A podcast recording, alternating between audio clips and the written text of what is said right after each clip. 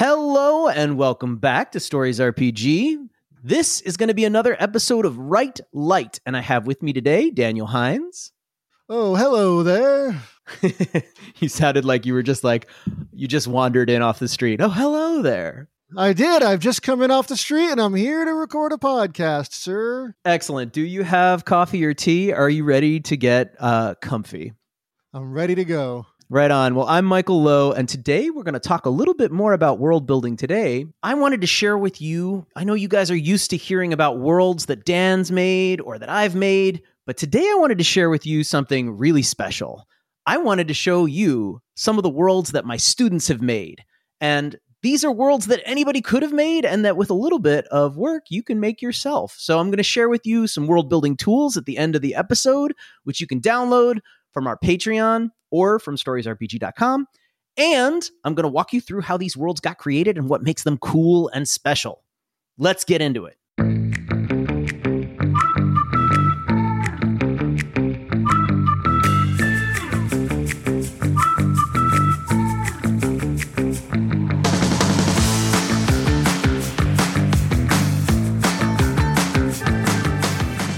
All right, so Dan, we have talked before about building worlds and sort of some of the important things that you might want to do when you're building a world.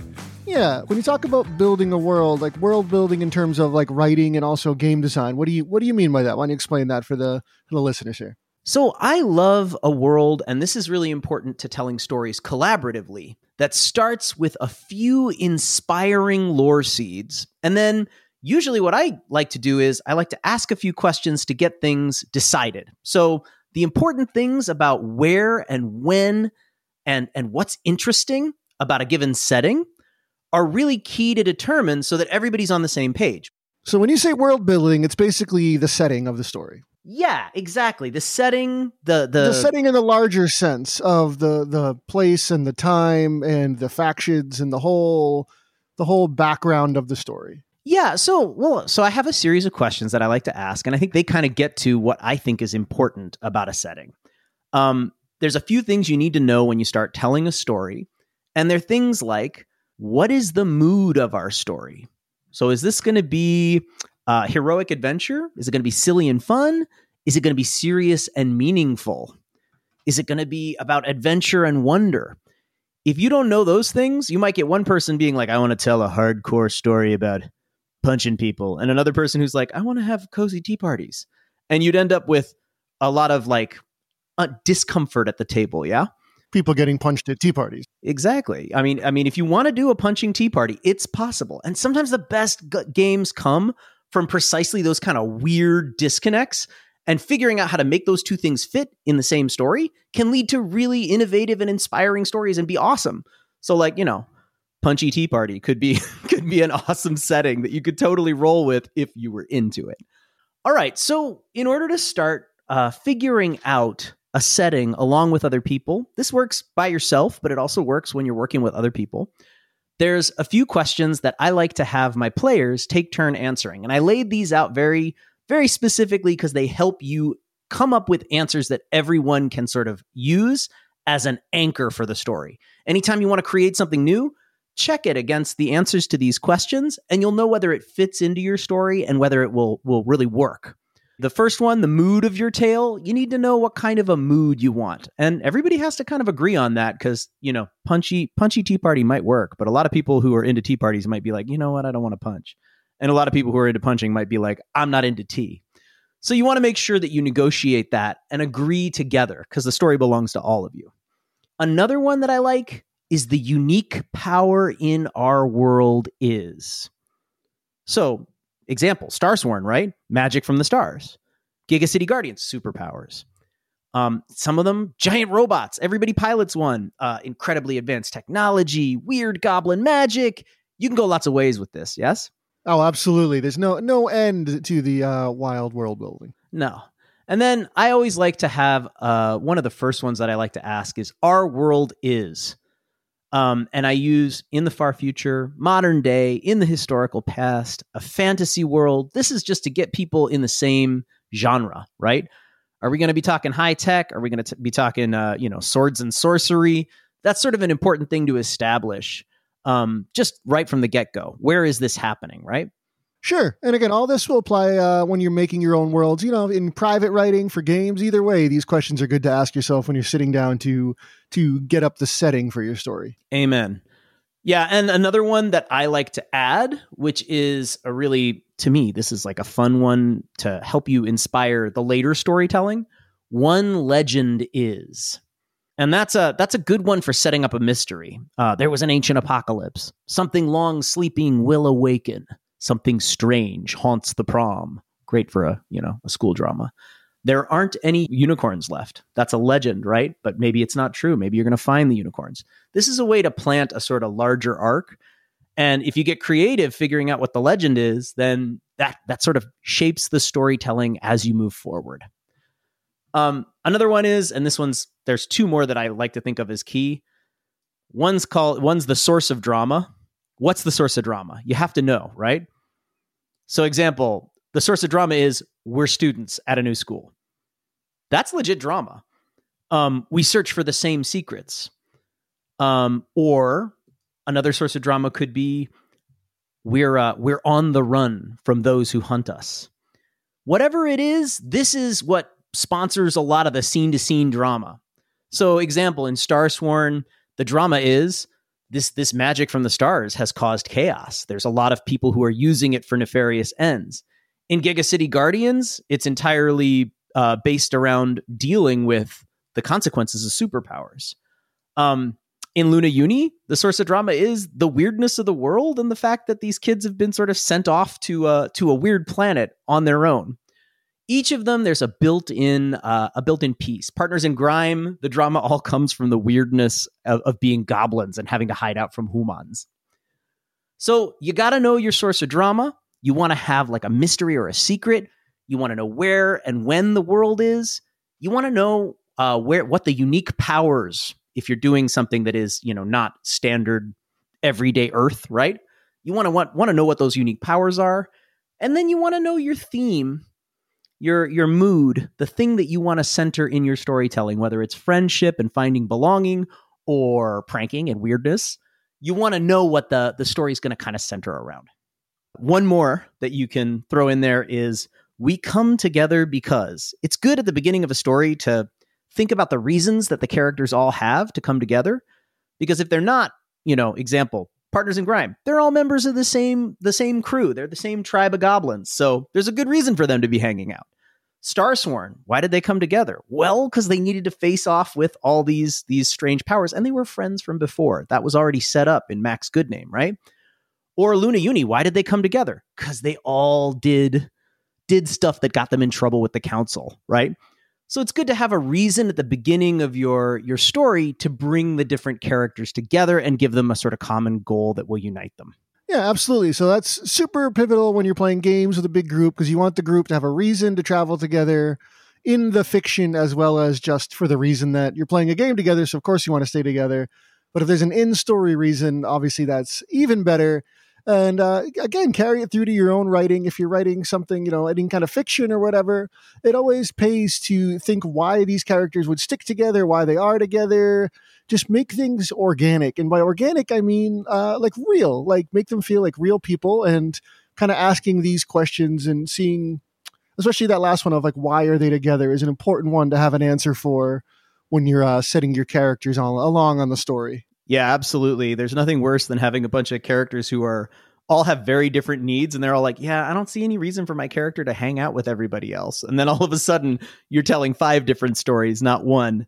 And that can work if you're working on your own. Generally, if you're doing a collaborative storytelling process where you're working with other people and playing a game, boy, that gets old real fast.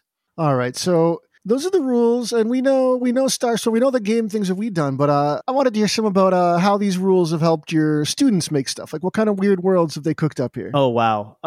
So, okay, at the beginning of every one of my classes, I let students vote for their setting. And usually I give them a range. I have about 12 different settings. There's a whole bunch that we haven't even touched yet.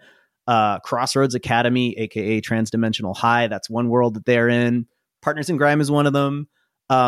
There's also stuff like Beast Preservation Corps. And what we do is when they vote, They're allowed to vote as many times as they like, but they have to agree on the world. Because one thing you want to do when you're telling a story is you want everyone to commit. In the cases where we've had like two hardcore like factions, and the kids are like, no, I want this one. And another set of kids are like, no, I want this one.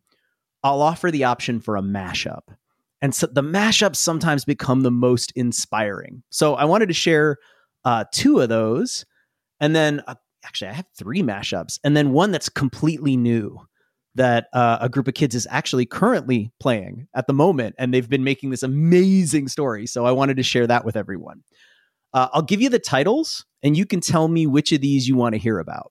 There is Rebel Goblins. There's Beast Worlds. There's Windrunners of the Silent Sea. And then there's Gem Rebels. Oh, well, what's the Windrunners? That one is the most evocative title. That one was amazing. When they came up, like, we just built this world, I guess, like 3 weeks ago. We've been playing it for like 4, and it's become one of my favorite worlds. It's really exciting. So, yeah, how did they build it? Yeah, so we started with those same questions.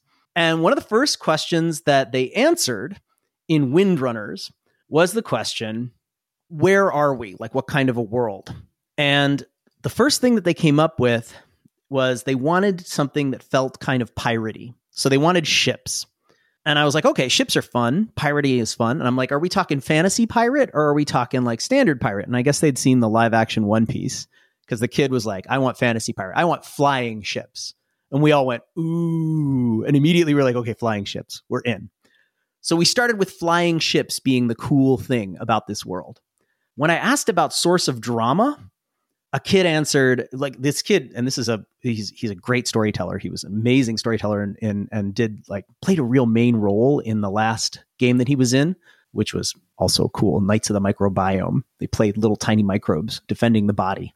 But he got stuck. And I was like, I was giving him options and he was just like, I don't know. It's struggling with it. And I said, what about if that's the problem? Silence. And one of the kids goes, that's the problem. The problem is the silence. And we all went, ooh. So Windrunners of the Silent Seas, we took flying ships and this concept of something called the silence. And we created this world where all the peoples live on these huge trees that break the surface of this cloud cover that is known only as the silence. And the silence is this mist. It's this cloud. And if you fall into the silence, if you go below the silence, you disappear. You make not a sound. And when we came to the question of legend, like what's one legend about this world? The legend was, and this is another kid came up with this, the silence rises at night and falls during the day. And a few years ago, the silence rose and absorbed some of the cities on the lower branches of these giant trees. And so the worry is that the silence is going to rise again. So these trees are called the piercers because they pierce through the silence. And the players, the question of why do we come together, right? What's the goal? The answer was these flying ships are called windrunners. And the people who crew them are also called windrunners. And the reason they have to fly on these ships is there are these massive fruits that grow on these enormous trees. These trees have like these huge branches where people have entire cities built.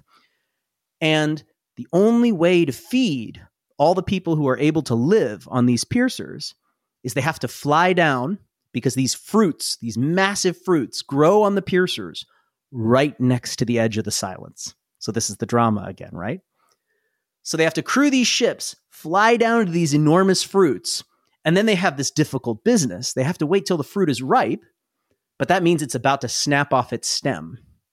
They have to fly these ships right up next to the fruit, jump off and hack hunks out of this, and then get them on board the ship without unbalancing the ship and without knocking the fruit free.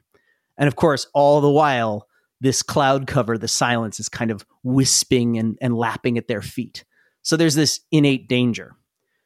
And then another question I often ask is, what are the factions in this world that have friction? In other words, are there any groups that kind of like are chafing at each other? You don't have to create villains. You can just create tension between groups, right? They created a group of mages called Wind Movers. No one can fly except the Wind Movers, who are the ones who create the Wind Runner ships that fly. And the Wind Movers are the ones who give the Wind Runners their ships so they can go fly down. And they are not kind. So if you disobey them or if you mess with them, they will block off your section of the tree and not give you any share of the fruit. So they're very dangerous. And so there's already this idea of rebellion in this world that they've created. And that's definitely where the story's gone.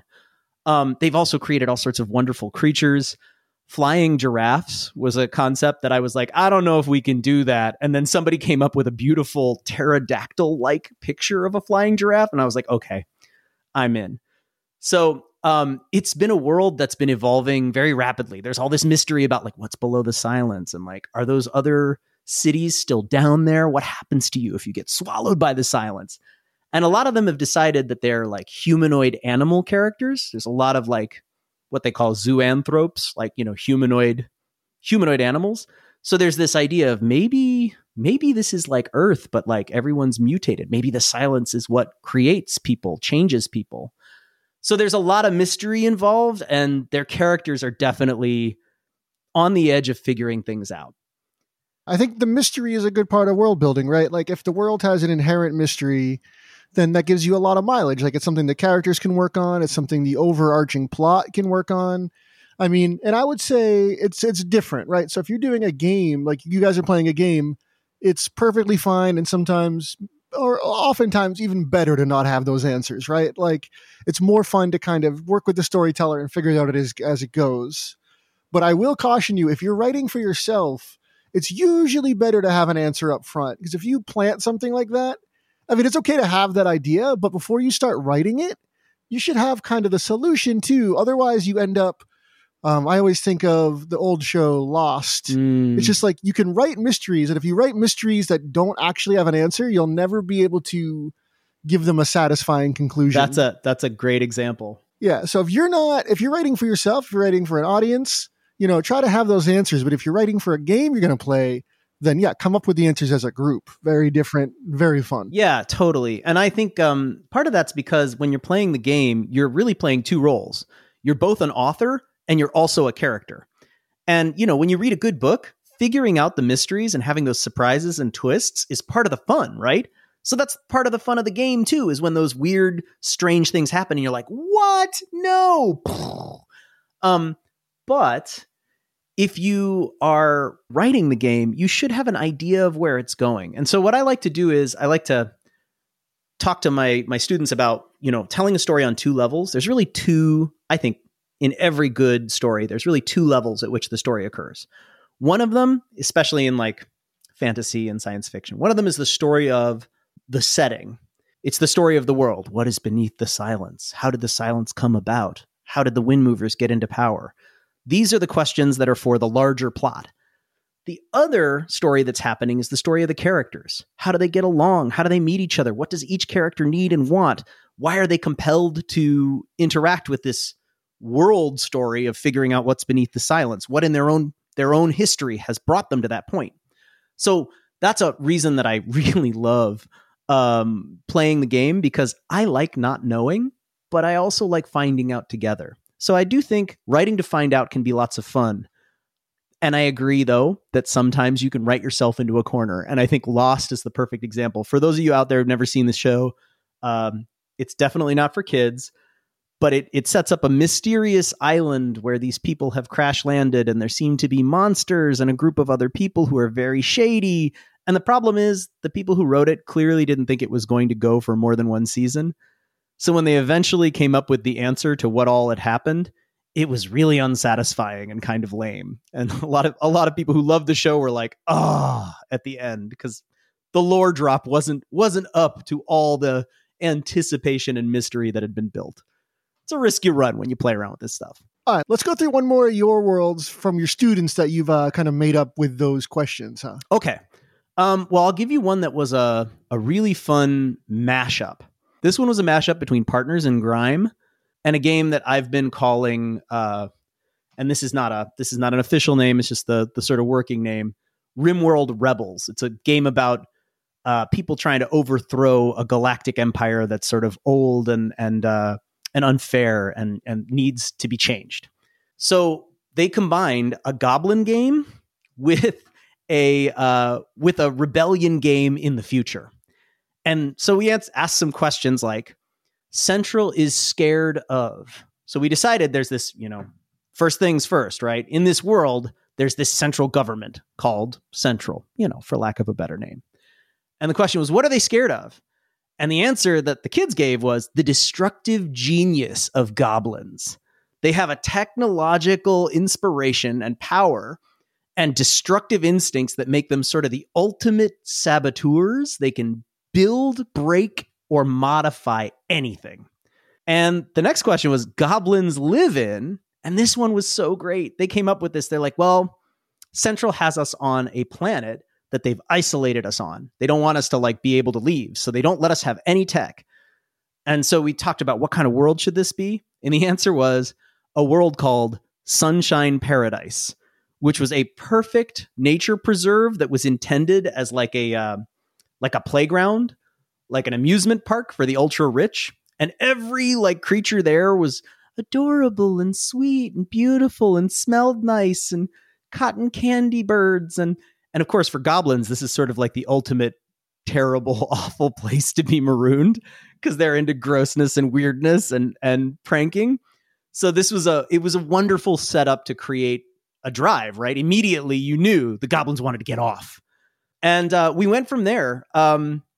Turns out that Central would send these drones, these probes, to go and scan the goblins and occasionally abduct one for, research purposes. And the players ended up figuring out how to sabotage one of these drones. They brought it down and they rewired it to get it to turn it into a spaceship and took off. And the rest of the game consisted of they had to figure out where they were going. They were getting chased by spaceships from Central. They landed in a planet full of trolls and got chased through the streets by the agents of Central. And they did some really cool world building too in asking, where's Central's base? Central had its base in this massive space creature that looked vaguely humanoid. And they lived inside and on top of it. And that was where they did all of their nefarious doings. And it was a very, frightening and bizarre sort of setup. And they even had characters who weren't goblins. One of them was a massive sort of mutated creature who was designed for combat, but was actually really sweet. And so he looked terrifying, but was just looking for friends. And he ended up being adopted by the goblins who sort of saved him. And, we created these wonderful storylines where these kids were these goblins were both bonding with each other, and they built a lot of great goblin culture. But anyway, it ended with them finding their way to a interdimensional bazaar because they were looking for special components, and they were also looking for a way home. That was one big thing, is they wanted to find the goblin homeworld because they'd been taken from the goblin homeworld and put on this prison planet. And they were wondering, can we find our home? And what happened to the rest of the goblins? So it was a really awesome setting, and it came out of combining these two ideas, this futuristic rebellion plus the, the chaos and the prankishness and the power of, and the weirdness of goblins, and mashing them together and then asking a few follow-up questions about what that meant for the world. Yeah. So you had a couple Rebels games. The Rebels is a popular one. I think that's just part of the setting, being the underdog, kind of coming up. It's just appealing.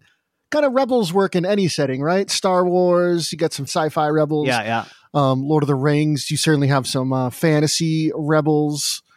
Rebels are a common theme. Yeah, I think, I believe strongly that everybody likes to play. I mean, this is true, right? Everybody likes a story about an underdog.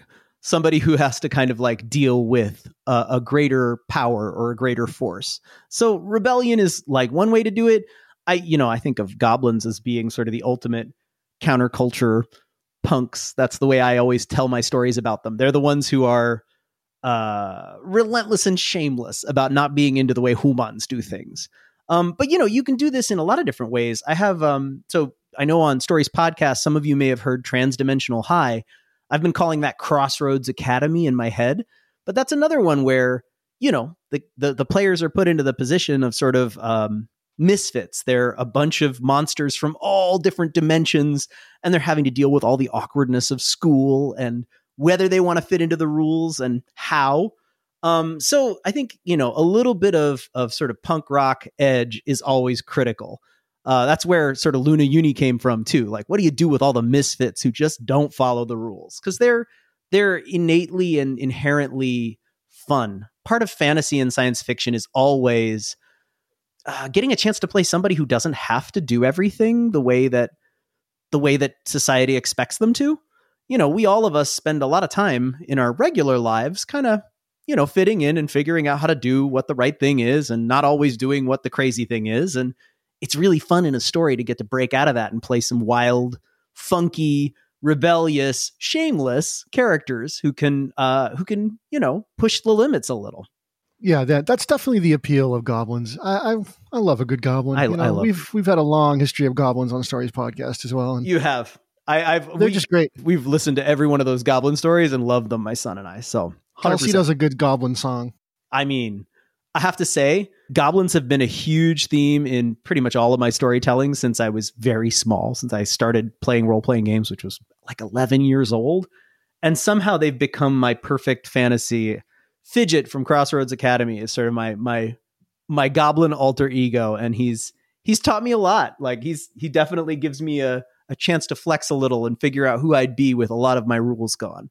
All right. So why don't, before we go, why don't you break down those questions one more time, just real quick, and then tell people where they can find them too, if they want to use them for their writing. Yeah, absolutely. So again, those questions are, first off, our world is, and I don't like to frame them as questions. I have like a fill in the blank mentality, the same way with the character sheet. So our world is, when is it?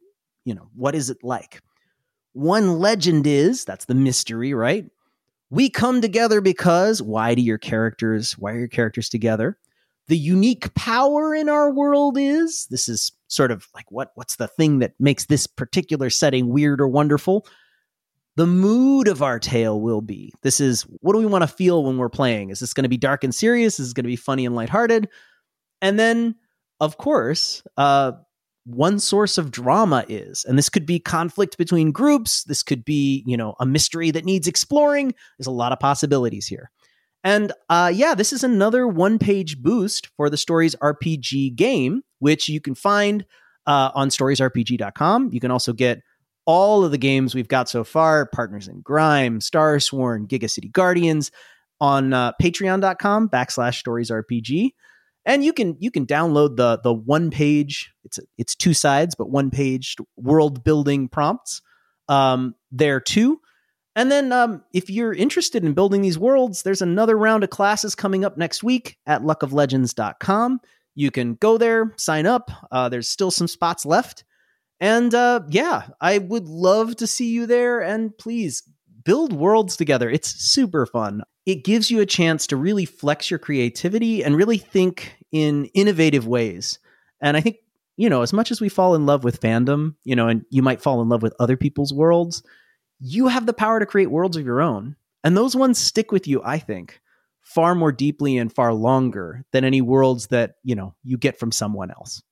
Check it all out. StoriesRPG.com, Patreon.com/stories, LuckofLegends.com for those writing classes. It's all there. Everybody's gonna love it. We'll be back next Friday with another episode of Luna Uni. And then after that, I think... we're not sure. Maybe a little goblin interlude. We're going to see how things play out with the timing. Definitely back to Giga City, maybe on the goblin interlude. We'll see how it goes. Wait a minute. Let's just make clear that to everyone at home, there will be Giga City coming in November, along with a printed copy of the Giga City Guardians book, which will include the first story arc in the game and also this new story arc, which I don't want to give away too many things, but yeah, we have things planned and I'm excited. All right. I'm excited too. And I hope to see you all there. Much love, everybody. Bye. Bye.